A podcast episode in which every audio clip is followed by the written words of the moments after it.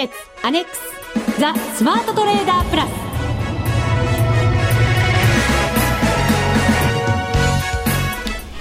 こんにちは内田まさです。この時間はザ・スマートトレーダープラスをお送りいたします。ザ・スマートトレーダープラス。まずは服を呼ぶアドバイザーお二人をご紹介しましょう。国際テクニカルアナリスト福永博之さんです。こんにちは。よろしくお願いします。よろしくお願いいたします。そしてマネックス証券の福島正さんです。こんにちは。よろしくお願いします。よろしくお願いいたします、はい、今日外暑いですね、うん、あのムシムシしてますもんね。湿気がすごく高くて、ね、お二人ともスタジオに来てずっと汗拭きまくってますからね、はい、福島さんはほら汗かもしれない僕はちょっとおっさんなので。そんなことないですよ。一応否定してみましたけどね一応ですか。ありがとうございます、はい、でもあの通貨のワールドカップと言ってもいいかもしれませんけれども、うん、FX ダービーが皆さんのご協力のもと、無事に終了いたしまして、それもね内田さんの成績を。ねもう前回に比べ格段の進歩となって。これは本当に良かったですね。でもなんか格段っていう福永さんの顔がニヤニヤしてるところが どうもなんか素直に受け止められないこの感覚。まだまだ次も次その次もありますからね。そうですよね。まだまだそう。なんですよね。まだまだシリーズ続きますからここで卒業なんて気分で言っては困りますもんね。自分で言いましたね今。ね福島さん。そうですよね。余裕があるとしか思えない、余裕に感じます？結構ギリギリのところで生きてますからね 私。でも、はい、あの相場株もそうですけど、為替もなんだかこう動き鈍くなってまして、上に行くんだか下に行くんだか、はっきりしないような感じあるじゃないですか。ありますね。ねあの方向感としてはですね、まあこれまでよく言われてた米ドルの持ち合いですね。まあそちらをちょっと下離れしてですね、まあその後まあちょっと勢いよく下に落ちるかと思いきや、はい、なんかずるずるという感じでですね、まだ方向感あるようでないっていう感じなんですよね。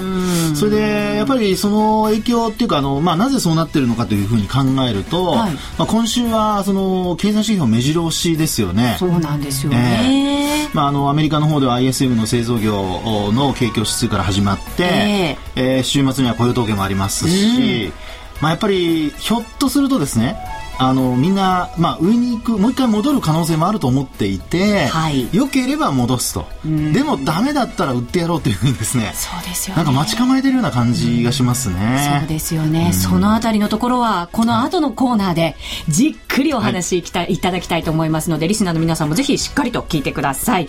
えさて FX ダービー上位者の方、はい、入賞者の方々ですね、はい、今日先ほど先ほど。もう本当にまさにさっきです。はい。あのメール送りました。おそうですね。うんそうなんですよ、うん、必ず見てほしいですね。そうなんです、もしかしたらあの迷惑メールフォルダーにスポット入ってる可能性もあるんじゃないですか。もしかしてゴミ箱気になってねそうなんです。ポイッと捨ててしまわないで必ずゴミ箱も確認してみてください。あのさっき送ってます。はい、はいぜひ皆さん内容をご覧いただきたいと思います。すね、そうなんですよね。はい、あのこちらから商品も送らなきゃいけませんからね。ねはい、ぜひぜひ皆さんしっかりとメールチェックしていただければと思います。ゴミ箱に捨てないでくださいね。注意してください。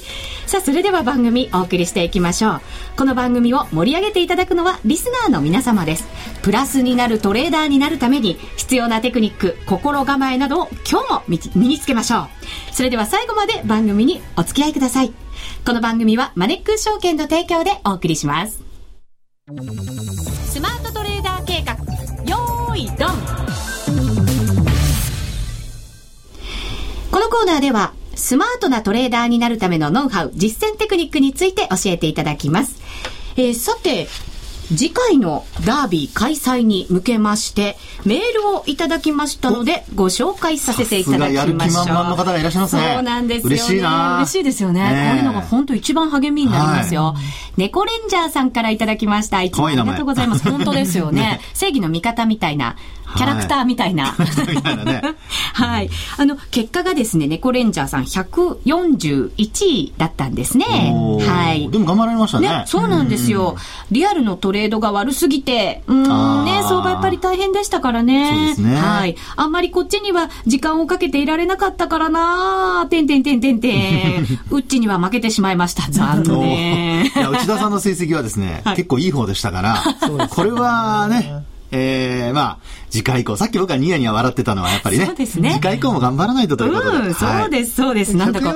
141でもプラスですよね。プラスですよね。そうです、そうです。はい。プラスだったらね、いいですよね。そうですね、本当ね。そうです、そうです。自分のトレードもやりながら、うん、デモトレードでもしっかりこう利益をやって出してきたということですもんね。そうです。うえうちには負けてしまいました。でも、第2弾も第3弾もエントリーする予定ですといただいてます。ありがとうございます。一緒にね、頑張ってくれる人がいてくれるってなんか嬉しいなっていつも思うんですよね。うん、でも皆さん、内田さんをちょっとターゲットに なんか頑張ってきそうですね。そうですか。もうでも目標になれるようなトレーダーじゃなきゃいけないですもんね。いや、そんなプレッシャーを感じる人はありません。はい。まだまだ。全部大きいことなんとなく、1回目のあの、1回目で全部大きくなっちゃったなんて。ね、なんか、一回りも二回りも、なんか大きくなってしまって。そんなことないです今 自分をこう励ましてたんじゃないですか。ちょっとみんななんかこう、色目を使ってみますよね、私のこと。決してそんなことないんですよ。はい、チャレンジ頑張ります、私も。さて、次回のダービーももう間もなく始まりますので、その前に、その為替相場の動き、しっかりと現状を把握しておかなきゃいけないと思うんですよね。はい、まずは、今週と雇用統計もありますので、ええ、現状、どんな風な相場なのかをしっかりと把握していきましょうということで、マスターにいろいろ教えていただきましょうね。そうですね。はい、あのまあ、先ほどもドル円についてちらっとお話ししましたけども、まあ、三角持ち合いのところから、まあ、持ち合いのそのちょうど頂点、まあ、修練しているというふうに、こう、価格がこう、だんだん狭まっているところですね。はい。まあ、そこが91円台だったんですけども、うん、91円台。はい。はい、まあ、それを、こう、まあ、下離れてしまったというのが、まあ、先週からの動きですよね。うん、で、91円台っていうのはちょうど25日移動平均線に、こう、ローソク足が、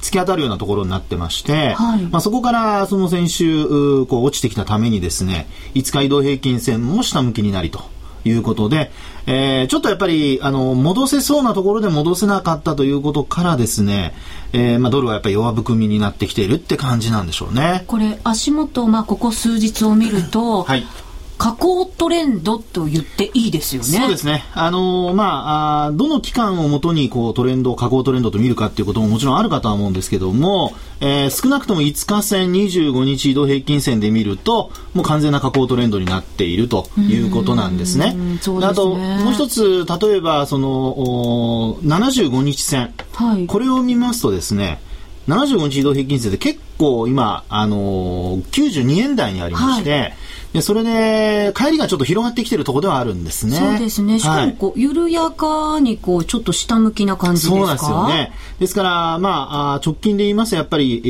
ー、これえー、っと89円を割り込むかどうか。うんこの89円というのは5月の20日につけた、まあ、値段なんですよね。これなんかあの、はい、前回の高値と見るとネックラインみたいになってますよね一応ネックラインって言っていいのかな？どうなんだろうこれそうですね、うん、あのまあ、えー、まずゴールデンウィーク明けのところであの、まあ、ギリシャショックからですね、大きく、その、まあ、株が例えば、1万ドル割ったりだとか、はい、それから、あの、為替で言いますと、ドル円で87円をつけたとこありましたよね。ありました。そこから急激に戻して、もう一度突っ込んだところ。はい。それが、今お話ししている5月の20日。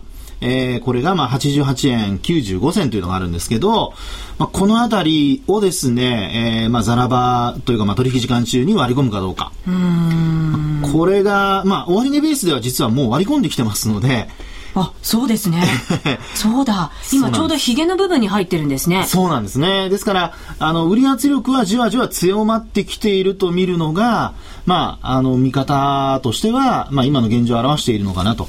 でそこで先ほどお話しましたように、75日移動平均線なんかがですね、えー、多少こう92円台にあって、帰りが広がってきていると。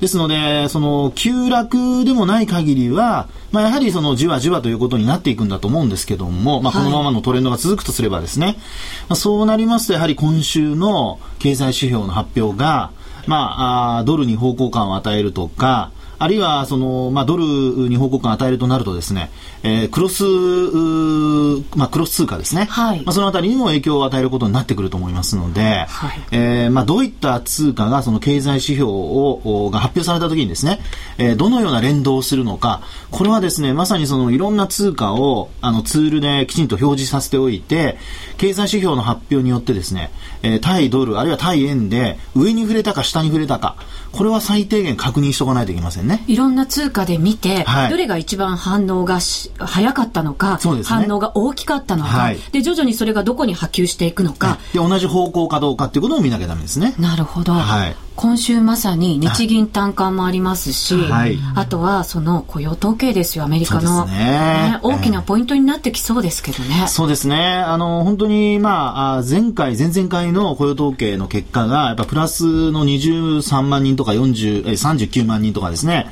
えー、多かったんですけども、まあ、今回はその、まあ、政府系の、えー、その採用分がですね、雇用の部分が、これあの、剥げ落ちてしまいますので、もうなくなりますから、はい、まあ、その分で、やはり、最低でもプラスを維持すること。やっぱマイナスになるとですね、景気のその、まあ、回復期待というところに水を差すことになるんじゃないかなというふうに思いますよね。今予想としてはマイナス予想ですもんね。はい。ですからそのマイナス予想の幅が実際にはポイントになってくると。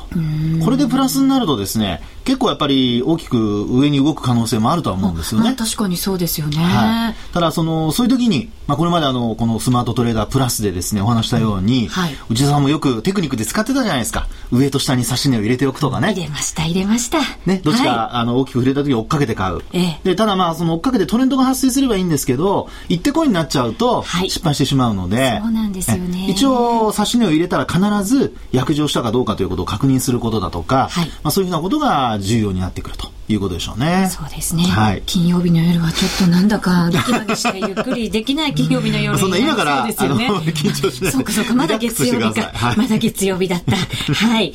さて、気になるのは、次回のダービー開催なんですよね。うんはい、実行委員長。はい。実行委員長。実行委員長。そうですね。まあ今回第1回が無事終了してですね、第2回、第3回と予定しているんですけども、はい、一応ですね、第2回はですね、うん同じ FX というまあ商品で、はい、えー、ダービーをやりたいと思うんですけども、はい、えー、今月あ来月のですねえー、12日の7月の12日の月曜日からを今予定しております。予定ですね。ですね。はい。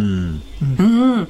そうするとこれ多分、あの、前回通り、申し込みと運用が同時スタートになる可能性の方が今のところ高い感じですかね。そうですね。あの、運用の仕方というか、あの、申し込みの仕方も含めて、前回と同じような形に、はい、なると思います。はい。これまた詳しく決まりましたら、はい。あの、次回にでもご報告できるといいですね。報告できますね。そうですね。はい、でも、思った以上に早いですよね、第2回もね。そうですね。そうなんです。あっという間ですね、本当ね。そうなんです。私、のんびり構えてましたけど、ダメですね。こんなことではダメですね。はい、でも、8月から FX 規制って導入されるんですよね。あそうですね、ね8月から、えーと、もう決まっているんですけども、はい、まあ、特にあの投資家の方が一番気になるとところとしてはあのレバレッジの規制のところですよね、はい、えー、8月からあの50倍以下になってしまうと。50倍以下ですね、えー、であのその次の年の8月にはもう25倍以下になってしまいますので、まあ、そこのところが一番大きなところですかねそうですね、うん、結構短期でやられる方ってレバレッジを思いっきりかけてっていう方もね、はい、いらっしゃると思うんで、投資の仕方って変わってきたりするんじゃないですか？どうなんでしょう、ね、そうですね。やっぱり変わってくると思いますね。うん、で特にその、まああ、本当に今回のようなイベントがあるときにですね、えー、レバレッジを大きく効かせて、それからその一気にこう短期で、えー、利益を上げようというやり方がですね、えー、ちょっとこう、なかなか難しくなってきたりだとか、あの、思ったほど利益が上がらないとかですね、そういうことになってくる可能性はありますよね。そうですね。えー、でも FX ダービーは25倍ですからね。慣れる意味では25倍のトレードをしっかり身につけるっていうことも重要かもしれませんそう考えると内田さんやっぱり25倍で結構頑張りましたよね本当ね。頑張りました。あ今ちょっと真面目な目で言ってくれてます。さっきはなんだかこうちょっとねいろんな思惑がありそうな目でしたけど。今はなんか真面目だったから。真面目ですよいつも、うん、ちょっと素直に嬉しかったから。いや本当によく頑張りましたよね本当ね、はい。はい、25倍でも結構ありますからね。ありますよ、ね、落ちる時は落ちますし。上がる時は上がりますよ、ね。でも安心な面もありますね。前なんかこう100倍でやった時もありましたけど、そ、ね,、れに比べたら安心もできるので。うん、まあ、確かに前回のそのオリックス証券の時のダービーは確かに100倍までできたので、はい、まあ、そう考えると優しいというか投資家に優しく、うん、まあ、優しいレバレッジって言ったら変ですけども、まあ、いろいろ考えているのかなっていうふうな感じはしますけどね。ね。考える余裕が出てくるかなと思うんですよね、ね時間の中で。うん、はい。ぜひ25倍にも皆さん慣れていただいてね。ねまあ、あの逆に50倍でね、えー、どんどん慣れてしまって25倍で物足りないっていう人は、その方が、ああの、まあ、心にゆとりを持って、トレードで、トレードできるんじゃないかなっていう感じですけどね。そうですね。はい、またこのスマートトレーダープラスの中で新しい投資法も、ぜひ皆さんで見つけていただきたいなと思ったりもしますよ。まさにそうですね。はい。はい、第2弾は7月12日、スタート予定ということでございます。また来週詳しくお話できるかと思います。以上、スマートトレーダー計画、用意ドンでした。FX なら、マネックス証券の FX プラス。現在、FX のサービスを提供している会社、世の中にたくさんありますよね。そんな中、マネックス証券の FX 講座が堅調に増えていると聞いています。なぜたくさんある会社の中でマネックス証券が FX トレーダーに選ばれるのか私なりに検証してみました。まずは取引コストについて。取引コストといえば取引手数料とスプレッド。マネックス証券ではもちろん取引手数料は無料。米ドル円のスプレッドは2000からと低コスト。しかも1000通貨単位から取引できるため初心者の方にも優しいです。気になる取引ツールはとても使いやすく、投資情報も満載で、携帯電話の取引機能も充実。もう言うことありませんね。さらに皆さんに朗報。今なら新規に証券総合取引口座を開設すると最大3万6千円のプレゼントキャンペーンを実施中。FX を始めるならマネックス証券がおすすめです。そろそろ始めてみませんか？マネックス証券で FX を。口座開設のお申し込みは、パソコンや携帯電話からマネックス証券で検索。今すぐお申し込みを。FX は予託した証拠金額より多額の取引を行うことができるレバレッジ取引であり、取引対象である通貨の価格や金利の変動により、予託した証拠金額を上回る損失が生じる恐れがあります。お取引の前には必ず、契約締結前交付書面の内容を十分お読みになり、リスク、手数料などをご確認ください。マネックス証券株式会社、金融商品取引業者、関東財務局長、金賞第165号。ザ・スマートトレーダープラス。今週のハイライト。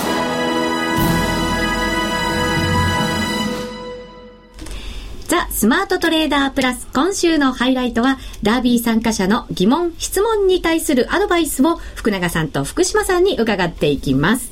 質問が届いています。はい、ありがとうございます。はい、ありがとうございます。マウントカズさんからです。あマウントカズさん、ねはいはいはい、前回もすごく頑張ってくださって、でも今回はやっぱりなかなか相場が大変だったので、ご自身のその自分の取引とデモを両立させるのがやっぱり皆さん大変だったみたいですね。マウントカズさんもそんな風に書いてくださっていますが、質問はですね、はい。1分足と5分足と30分足と3つ見てるんだそうですよ。はい、で、その中でストキャスが、買いと売りの真反対になることがよくあるんだそうです。はい、これ結構私も悩んだんですよね。うん、すんごい超短期で見たのと、はい、ま、ちょっと長めで見たのと、まるでやっぱりシグナルが違う。うん、うん、えこんな時はどのように対処したらよいのでしょうか？という質問です。はい。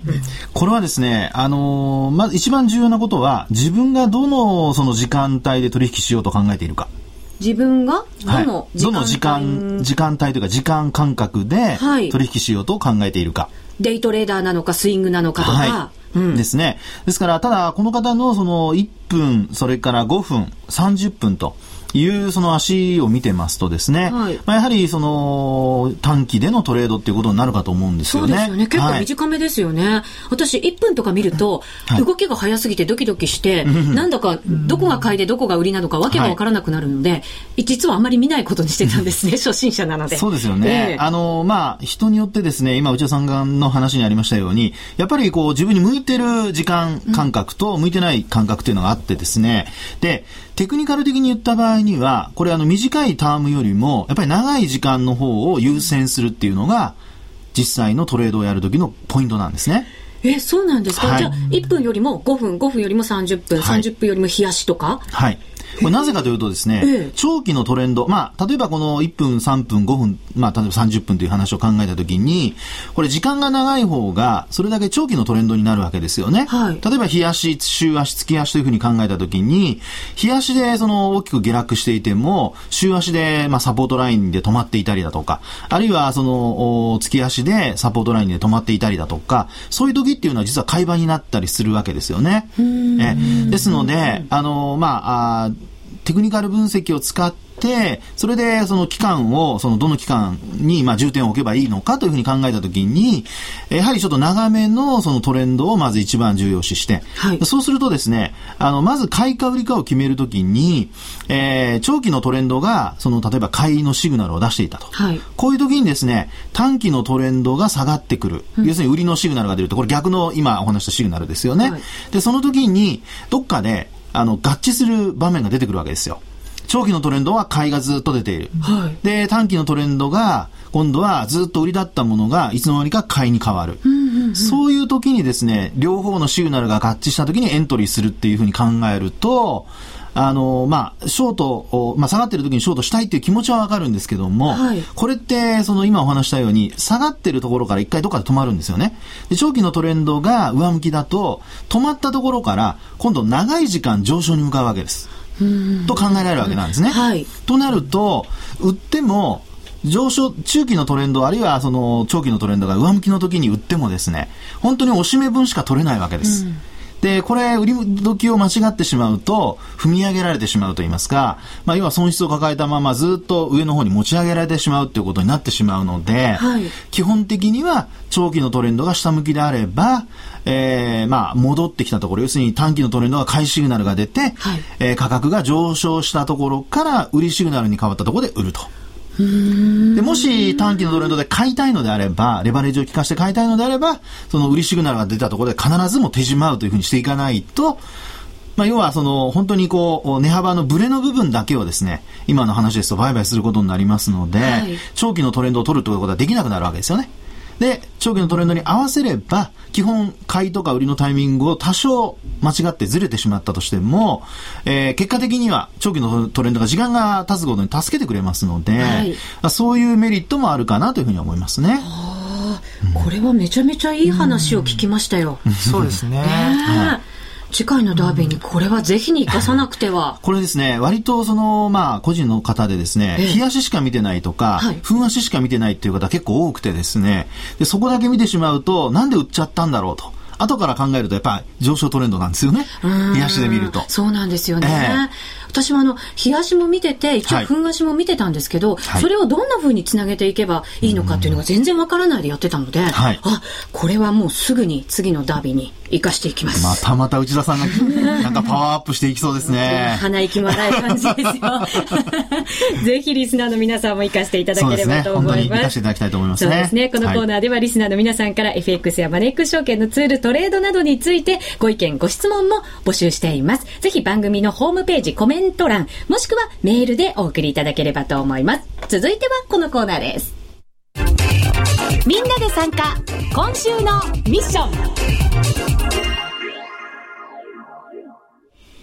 さて、今日のこのコーナーですが、第1回 FX ダービー。内田正美スマートトレーダー計画が終わったということで、はい、一応終了式まあ一応ですね。一応ですね。はい、えー、標定平均3.5点を目指せということで、はい、無事に私、えー、クリアしましたよ、実行委員長。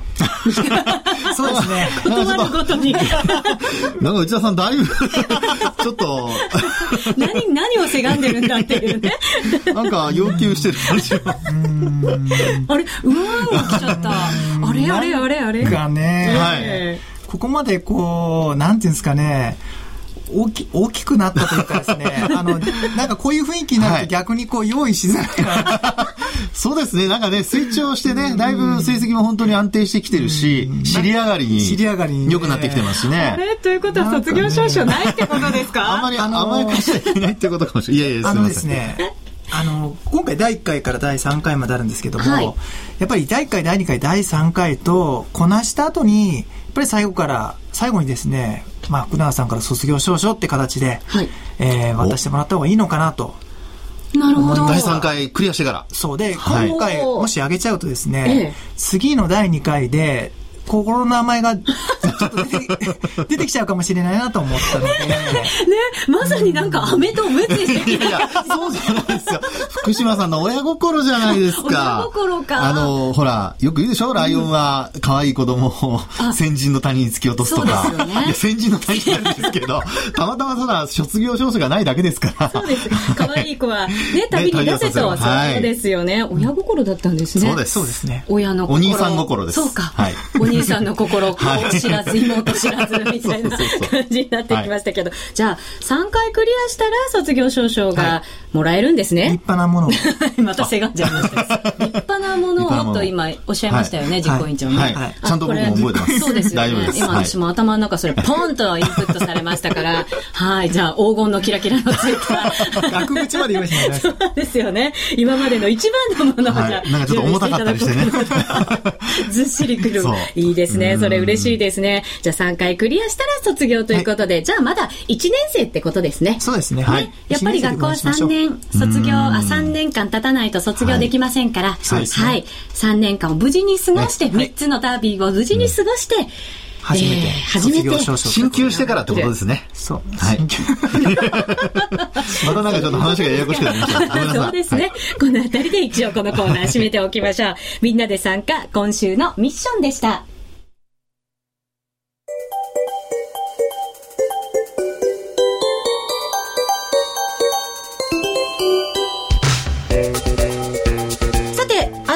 にお別れの時間が近づいてきました。第2弾のダービーは7月12日からスタート予定ということでございますので、はいはい、皆さんも今のうちにしっかりと準備をね、しておいていただけるといいかなと思います、ね、今週のね雇用統計もちゃんと見ておいてほしいですよね。そうですね。動き参考になりそうですもんね、ねまあ、あの今から刀なしでもね自分であの、まあ、実際のデモは使えなくても、はい、価格の動きがどうなるかとか、うん、そういうこともやっぱり頭の中でシミュレーションするってことは本番に、えー、実際にやるにあの、まあ、向けてですね非常に重要なあのまあ、シミュレーションになりますので、ね、やってほしいですね、はい、でも私こう肩慣らししすぎるとどうも最初のスタートダービースタートがあんまり良くなかったりするんですよね。